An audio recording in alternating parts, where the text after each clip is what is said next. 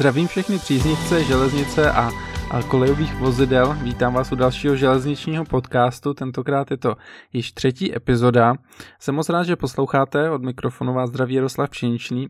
V posledních eh, dnech se toho docela na železnici dělo dost, takže na to se zase podíváme v eh, sekci, co se děje na kolejích. A co si myslíte o restrikcích, které teď zase nastaly? Já na to nemám úplně moc dobrý, pozitivní a nějaký jako názor. A s ohledem na to, když se podíváte ještě do okolních států, že se třeba v Rakousku rozvolňuje právě už z důvodu toho, že lidi to tolik nedodržují, že už se toho covidu tolik nebojí a zkouší trošku jinou cestu a naopak u nás se to utahuje zase do takových výšin, které tady ještě pomalu nebyly. Nevím, myslím si, že tohle to nesvědčí nikomu z nás a nesvědčí to samozřejmě ani železniční dopravě. S tím asi my moc úplně neuděláme, takže pojďme se rovnou podívat na to, co se stalo v posledních dnech na kolejích a říct si nějaké zajímavosti a novinky. Prosím, ukončete nástup Vlak je připraven k odjezdu. Co se děje na kolejích, to je část podcastu, kde se věnuju zajímavostem a novinkám týkající se železnice a celé železniční dopravy nejenom v Česku. A takže opět jsem si pro vás dneska připravil řadu zajímavostí a novinek. Začneme informacemi, které přinesly české dráhy. 50 vozů, které se vyrábí pro české dráhy a vyrábí je konzorcium Škoda Transportation a Siemens Mobility, opustí testovací okruh v Cerhanicích a vydají se na testování do Maďarska. Jde o moderní, úplně nové vozy, které budou nasazeny v deseti pětivozových jednotkách na trase Praha-Cheb a to jak přes Ústí nad Labem, tak přes Plzeň. Já jsem schválně řekl jednotky, protože by měly být vozy vlastně průchozí, jako je tomu třeba u Pendolína, a nebo jako u ostatních vysokorychlostních vlaků. A ty vozy budou úplně nové, budou disponovat moderním interiérem, nejmodernějšími prvky, jako například e, i unikátní technologie stínění okem při zachování všech tepelně izolačních vlastností, a to údajně bez vlivu na šíření signálu pro mobilní telefony. Jsem na to zvědav, jak to bude fungovat a jestli ten mobilní signál bude lepší. A také cestující třeba budou moci poprvé využít bezdrátové nabíječky pro elektroniku. A vozy jsou konstruovány pro rychlost 200 km v hodině a a díky nim se samozřejmě zase uvolní další již používané vozy pro jiné linky. Před pár dny také ministr dopravy mluvil o zprávě železnic a o celkovém stavu, v jakém je česká železniční síť a co nás čeká především z pohledu výstavby. Letos se podle Havlíčka bude modernizovat 97 km tratí a investovat do zabezpečení na několika úrovních. Budou se také modernizovat přejezdy, loni jich bylo údajně 155, ale letos bych mělo být ještě víc, mělo by jich být 200. A další investice by měly jít do oprav nádraží, kterých se bude během letošního roku opravovat 114 a celkem během letoška půjde do výstavby a modernizace železnice 53 miliard korun. 31 miliard korun by mělo zamířit na výstavbu a zbytek by mělo spolknout údržba železniční sítě a s tím související další nutné výdaje. A zpráva je to dobrá, já jsem rád samozřejmě za to, že konečně ty peníze do té železniční infrastruktury jdou. Ozývají se zase hlasy, jak moc je to efektivní, jestli to není uspěchaný a jestli ty stavby nejsou drahý. Nedovedu říct, nedovedu říct, asi je to vždycky konkrétně podle které stavby.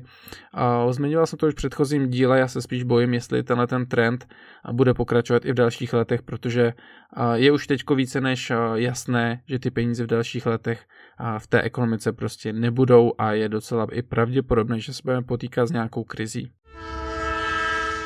Na pražském Smíchovském nádraží skončila legendární restaurace Oáza. Prostor by měl být rekonstruován a měl by zde být úplně nový nájemník. Já jsem neskoumal, kdo by tam měl být. Četl jsem teda v diskuzích, že už by jako konkrétně mělo být známo, že ten podnik by měl být v pohodě, že by to měla být taky nějaká hospoda nebo hospoda ne, ale restaurace a ta úroveň by měla být vyšší.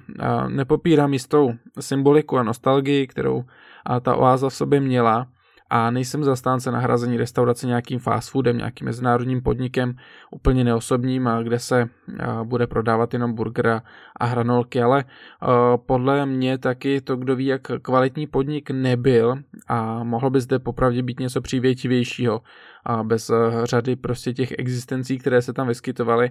Já jsem, jsem do toho podniku zavítal několikrát a poprvé to muselo být někde v roce 2012-13, nevím přesně, a nikdy mě to tak jako nezaujalo, nikdy jsem si k tomu ten vztah neudělal. A chápu, že ta symbolika, ta nostalgie tam je pro mnoho lidí a já spíš si myslím, že ta změna by mohla být k lepšímu. A pokud se tam neobjeví nějaký fast food typu McDonald's nebo KFC a bude tam nějaká klasická česká moderní restaurace, tak si myslím, že to bude změna k lepšímu. Rakouské dráhy a Siemens Mobility představili první vůz ve finálním nátěru a design exteriéru nové generace netrakčních jednotek pro noční cestování Nightjet – a myslím si, že to byla docela taky zajímavá událost. Najdete na internetu řadu fotografií, doporučuji se na to podívat. Ta vozidla by měla být nasazena do provozu již na konci roku 2022 a budou použita nejdříve na spojích z Rakouska a Německa směrem do Itálie. Prvních 13 souprav společnost EBB objednala na základě rámcové dohody a v letošním roce je očekávána objednávka dalších 20. Je to velice pozitivní zpráva, si myslím především právě zase jako renesance té noční dopravy, která i v, v Česku samozřejmě dost upadala a Němci vlastně taky dospěli k tomu, že ji nepotřebují, že byla v podstatě zrušena. A, takže jsem zvědav na to, jestli se i další země inspirují. Byly vidět právě i nějaké záchvěvy tady u nás i v Česku. A že by to chtěli dráhy, ale snad Praha měla chuť být zase na mapě Evropy nočních spojů, takže jsem na to zvědavý. Nevím, jestli ta doba tomu, ta nejbližší doba, jestli tomu bude úplně zpět, ale tyhle ty věci by měly být asi dlouhodobější, s nějakou dlouhodobější vizí a přesahem, takže já sám doufám, že to noční cestování zažije právě tu renesanci a že bude možné zase cestovat po celé Evropě nočními spoji.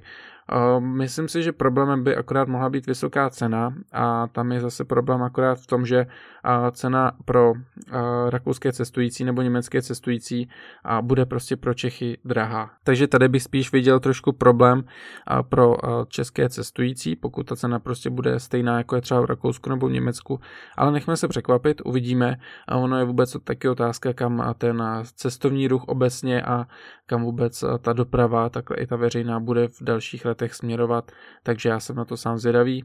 A jestli se tohle podaří všechno zrealizovat a bude se to dál rozvíjet, protože rakouské dráhy uvedly, že Nightjety jsou úspěšný produkt, tak si myslím, že je tohleto opravdu zajímavá pozitivní zpráva pro všechny příznivce a železnice.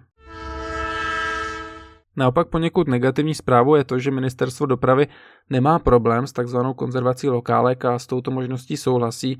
Já jsem se tomuto tématu věnoval už v minulém dílu, takže doporučuji se opustit, tam uslyšíte trošku víc. Je teda nutno podotknout, že města a obce tak stále mají obavy ohledně rušení řady tratí, ale se tedy očekávat, že toto téma, které předložil poslanec Kolovratník, bude dál v médiích i mezi veřejností nějakým způsobem rezonovat. Že to ještě není všechno, že o tom určitě ještě uslyšíme. Železniční dopravci stále čekají na podporu ze strany státu. České dráhy v minulém roce přišly a přibližně o 4 miliardy korun ze svých tržeb. Leo Express ten počítá ztráty ve 100 milionech korun a samozřejmě a další dopravci, kteří třeba ještě nezveřejnili konkrétní čísla a budou následovat. A dopravci tak čekají nejenom na podporu, ale také na informace o opatření, která mohou mít vliv na počet cestujících ve vlacích v následujících týdnech nebo měsících s příchodem toho tvrdého lockdownu. Od 1. března teď lze čekat opět bohužel výraznější propad cestujících ve vlacích a s tím samozřejmě související problémy pro dopravce, které se můžou jenom a dál prohlubovat. Objevila se informace, že CZ Loko dodá další své lokomotivy do zahraničí, tentokrát by to mělo být Norsko a Švédsko. Firma uvedla, že v těchto zemích vidí zajímavý potenciál. K tomu bych ještě připojil zprávu, že další pozitivní novinkou pro český kolejový průmysl je i vznik oddělení a schvalování kolových vozidel v rámci portfolia Siemens Mobility a tohle je zase, myslím si, docela dobrá zpráva pro a právě pro zaměstnance nebo a pro zájemce a, o práci třeba i Siemens Mobility, protože a dává to jistou naději, že by se právě tahle firma zase mohla v Česku rozrůstat. Velikou událostí posledních dnech bylo zveřejnění informace o koupi nových motorových vlaků u českých drah – České dráhy pořídí 33 nových motoráků od polského výrobce PESA. A rámcová smlouva ta umožňuje pořídit až 160 vlaků v období dalších 8 let. Nové motoráky nahradí například vozy řady 842 nebo 814 a budou nasazeny například na tratě Praha-Kladno a Rakovník, Kladno-Kralupy nad Vltavou, ale také tábor Písek, Strakonice, Březnice, Protivín nebo Pardubice, Havlíčku, Brod. Jednotky budou nabízet podobné vlastnosti, jako už známe vozy RegioShark, se kterými už se můžeme běžně svést, a tedy klimatizace, informační systém, Wi-Fi připojení k internetu a budou mít dostatek prostoru pro přepravu zavazadel nebo budou vybaveny zabezpečovacím zařízením ETCS. Ty první jednotky bychom měli na kolích vidět už v roce 2023. Drážní úřad vyjednává jednodušší pravidla pro zajíždění do sousedních států. Povedle se to již pro zajíždění na Slovensko, v praxi tak nebude dopravce pro vybrané tratě potřebovat povolení k provozu na Slovensku, ale stačí jenom povolení pro Česko. Tam je zase výhoda to, že by se dalo ušetřit eh, nejenom dost času a byrokracie, ale i finančních prostředků, takže tohle mi připadá jako dost dobrá zpráva, jestli se to podaří i k okolním státům, a tak tohle bude fajn pro řadu třeba i nových dopravců nebo menších dopravců a uvidíme, jak to vůbec dopadne. Je nutno podotknout ale i taky to, že nejde o to, že bude automaticky dopravce zajíždět na Slovensko a bude se jezdit po celém Slovensku, jde o vybraný tratě. 34 jednotek Alstom, Coradia Stream HC si objednala německá spolková země Dolní Sasko, ta pokračuje tak v trendu, kdy si nekupuje vozidla dopravce, ale samotná spolková země. A podle informací by mělo jít o velice ekologická, tichá vozidla a s nadstandardními službami pro cestující. A ta vizualizace nebo ty eh, obrázky, které těm zprávám byly umístěny a taky stojí za to, doporučuji, abyste se na to třeba mrkli. A hlavně je tam vidět ten trend, že a to Německo vůbec eh, se posouvá v té železnici docela daleko a docela rychle hlavně. A, a je tam nějaká vize, a, aby ty lidé tu železnici používali a třeba z těch osobních automobilů přestoupili.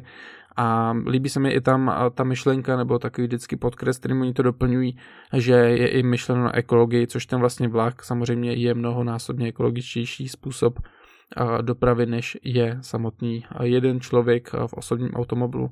Takže tohle se mi líbí a pro Česko by to zase mohla být nějaká šance obecně, pokud to zobecním a pokud, pokud Německo nakupují nová vozidla, tak by se mohly do Česka dostat nějaké zajímavé vlaky. Samozřejmě nebudou to nové, ale budou ojeté, ale pokud budou pár let starý, tak pro nás je to pořád značný zvýšení té cestovní úrovně nebo toho cestovního komfortu. Poslední zajímavost, kterou dneska uvedu, je, že od 5. března by mělo dojít k obnovení provozu vlaku do Německa, ale pozor, české dráhy budou sice provozovat opět spoje ve směru Berlín nebo Mnichov, ale přes hranice však nebudou moci připravovat cestující. Důvodem je určité rozvolnění v Německu a potřeba českých vozidel, která zajišťují vnitrostátní výkony v Německu, ale není povoleno a mezinárodní cestujícím cestovat mezi Českem a Německem. To by bylo z části, co se děje na kolejích už úplně všechno. Doufám, že jste se třeba dozvěděli něco zajímavého, nebo pokud vám nějaká zpráva právě třeba přes týden utekla, tak jste si ji právě teď dozvěděli. Jako hlavní téma tohoto dílu bude nové spojení. A tato unikátní stavba si myslím, že změnila celkově ráz Prahy, ale hlavně i železniční a tratě a v okolí hlavního nádraží. A myslím si, že přestože tu stavbu používáme v podstatě denně, možná jsme zapomněli některé důvody, proč vlastně vznikla a jak nám vlastně usnadnila každodenní cestování na železnici. Povíme si něco o důvodech výstavby a zároveň krátce něco o historii a samozřejmě nějaké zajímavé informace a fakta o nové stavbě. Takže nebudu zdržovat dál a pojďme na to. Pravidelný odjezd Nové spojení je takovou reakcí na problematiku nevyhovujícího železničního spojení mezi stanicemi Praha hlavní nádraží, Praha Libeň, Praha Holešovice a Praha Vysočany a právě ten problém byl řešen vznikem a stavbou tohoto spojení, které se nazývá jako nové spojení. Původní železniční spojka nedisponovala dostatečnou kapacitou ani sklonovými poměry pro některé soupravy a byla tak nahrazena unikátní mostní estakádou a dvěma tunely pod kopcem Vítkov. Jde skutečně o výraznou moderní stavbu v těsné blízkosti historického centra Prahy a značně změnila ráz několika čtvrtí a reagovala na potřeby moderního železničního provozu. Abychom se na toto téma mohli podívat trošku v souvislostech, je nutno zabrousit trošku do historie.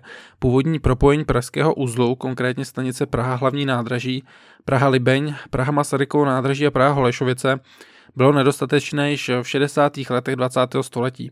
Především dopravní cesta z hlavního nádraží směrem na Libeň nenabízela dostatečnou kapacitu, vlaky se zde kumulovaly v dobách ranní odpolední špičky a docházelo k častým spožděním, a to nemluvě o vzniku nějakých mimořádných událostí. Spojení z hlavního nádraží směrem na sever bylo řešeno Vítkovským spojením s malým tunelem a hrabovskou spojkou. Hrabovská spojka nemohla být využita všemi druhy vlaků a především dlouhé a těžké rychlíkové soupravy nemohly kvůli sklonovým poměrům tuto trať využívat. Vlaky byly často vedeny delší odklonovou trasou a tím se prodlužovaly výrazně jízdní doby a hlavně se taky snižoval komfort cestování. První plány o přestavbě pražského železničního úzlu vznikaly již v období první republiky. Samotná realizace ale dostala konkrétní podobu až v roce 2004, kdy začala výstavba nového spojení. Řekněme si stručně něco o důvodech výstavby a změna konceptu propojení největších pražských železničních stanic stojí na potřebě radikálního zvýšení kapacity tratí. To je ten hlavní důvod. Směrování dálkové železniční dopravy do centra metropole je historicky dané a především velmi efektivní. A myslím si, že k tomu není co dodávat, protože poloha hlavního nádraží v Praze je skutečně super a bylo by ještě možné to vylepšit samozřejmě navazující hromadnou dopravou, ale to je zase téma na jinou diskuzi.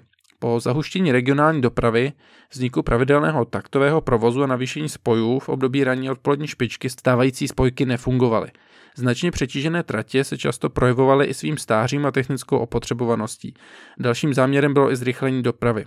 A rychlost na starých tratích se pohybovala v řádu 30 km hodině až 60 km hodině, a což je v porovnání s tím, jaké rychlosti nabízí nové spojení a to možně dosahovat rychlosti 80 km až 100 km docela úsměvné a myslím si, že ten rozdíl je zásadní. V neposlední řadě se díky novým technologiím značně taky zvýšila bezpečnost a plynulost provozu. Vlaky tak nejsou závislé na přímé stavbě dopravní cesty jednotlivými pracovišti a na trati, ale provoz je řízen automaticky formou dálkového řízení s moderními bezpečnostními prvky. Co vlastně změnila ta nová stavba? Původně vedená spojka Hrabovka, která obcházela vrch Vítkov, ta úplně zanikla.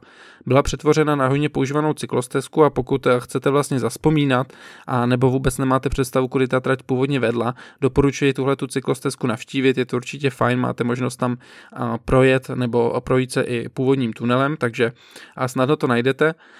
Původní Vítkovská spojka byla zrušena a ke stavbě nových železničních estakád byly potom použity některé součásti této tratě. Stavba začala v roce 2004 a její plánované dokončení mělo být v roce 2010. Můžu říct, že díky štědrému financování ze státního fondu dopravní infrastruktury, vhodnému počasí a použití moderních technologií byla dokončena již v roce 2008, což značně zlepšilo cestování skrze pražský železniční úzel. Celková cena stavby se vyšplhala na 9,288 miliard korun a investorem byla zpráva železniční dopravní cesty a státní organizace. Tehdy a zkrátka SŽDC vlastně ještě nedávno.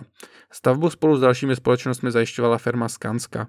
Nové spojení se napoje na severní zhlaví pražského hlavního nádraží a pokračuje skrze Balabenku směrem na Libeň.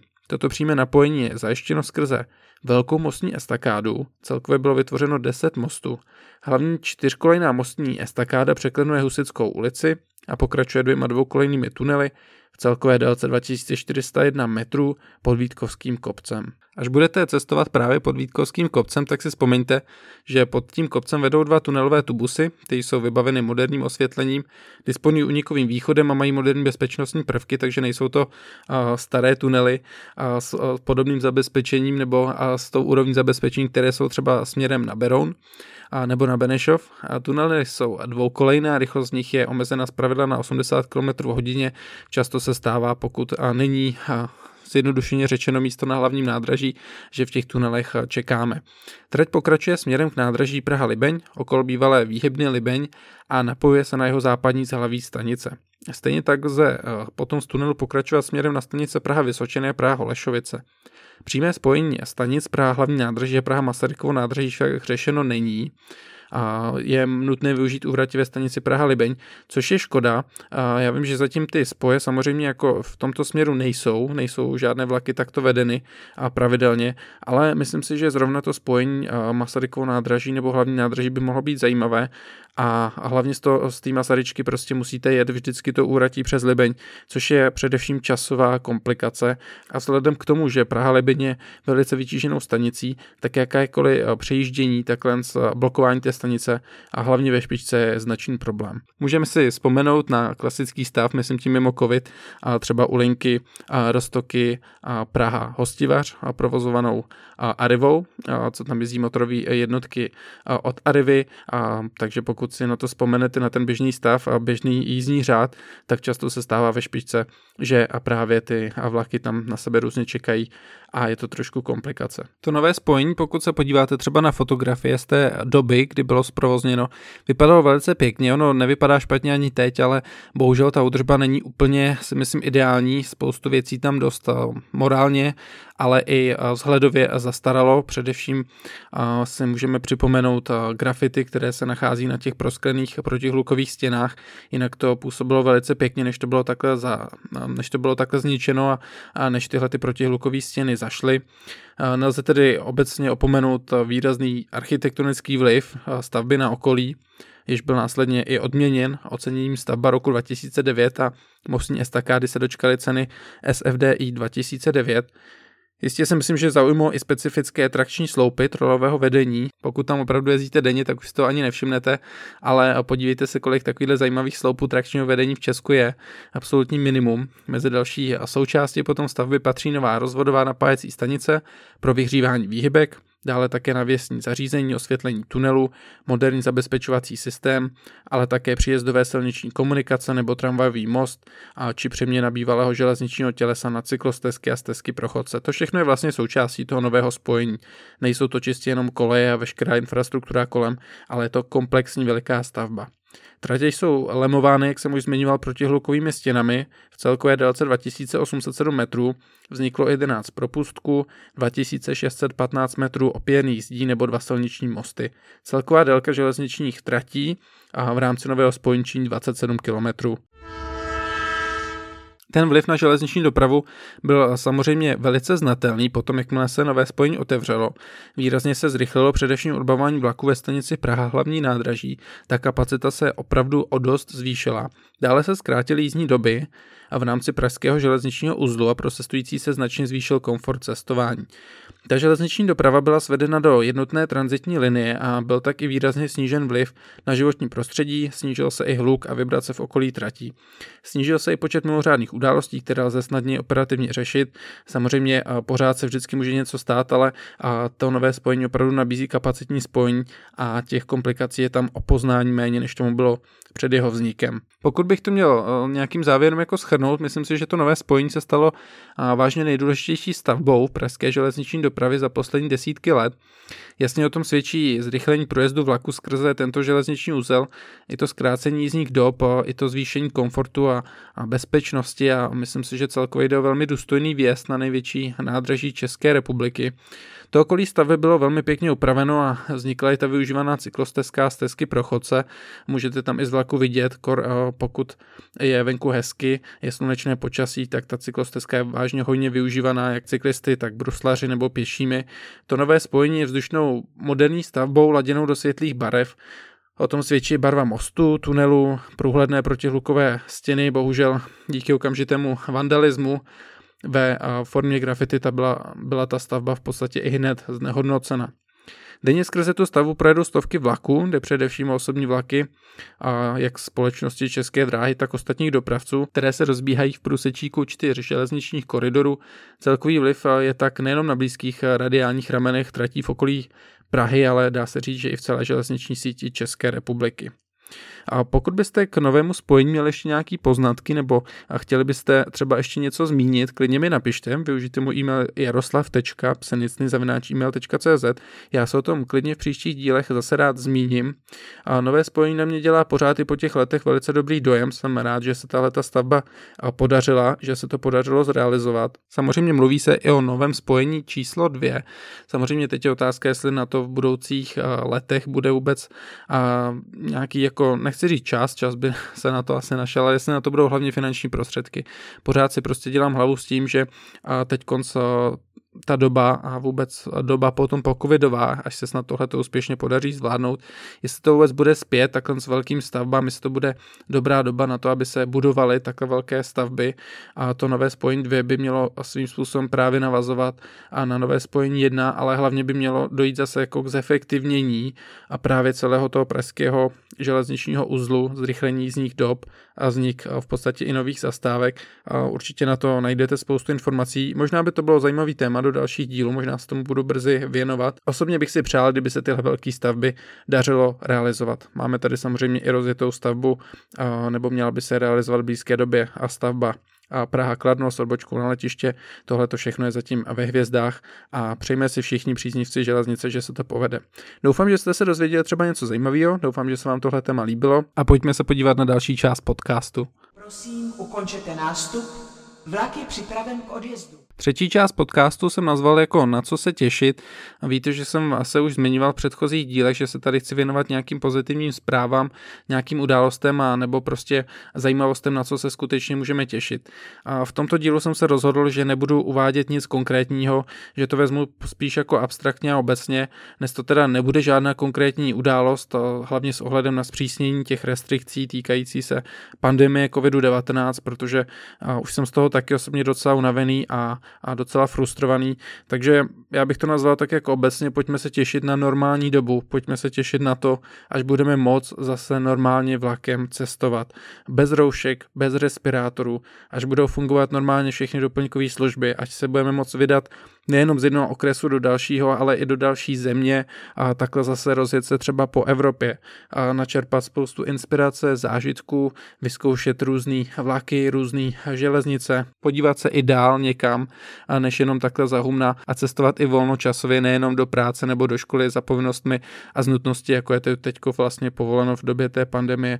Takže tohle to si myslím, že je téma dnešního dílu v sekci na co se těšit, protože na tohle se asi těším teď nejvíc víc. Když se i podíváte třeba na nejbližší nějaké události, zvláštní jízdy parní vlaky, v podstatě se vůbec teď nic neplánuje, a takže nelze uvést nic konkrétního a věřte tomu, že i kdyby to bylo naplánováno na duben, květen, tak bez tak ještě dojde k nějakému odsunu a zase se to bude všechno rušit a tak. Takže nechci, aby to působilo dneska nějak negativně, ale říkám, těším se nejvíc na to, až se na nejenom železnici vrátí úplně ta normální doba, normální časy a budeme moc normálně žít bez tady těch bláznivých restrikcí a omezení. Milí přátelé a příznivci železnic, pokud jste se doposlouchali se mnou až teď, tak jste se doposlouchali až k samotnému závěru tohoto dílu.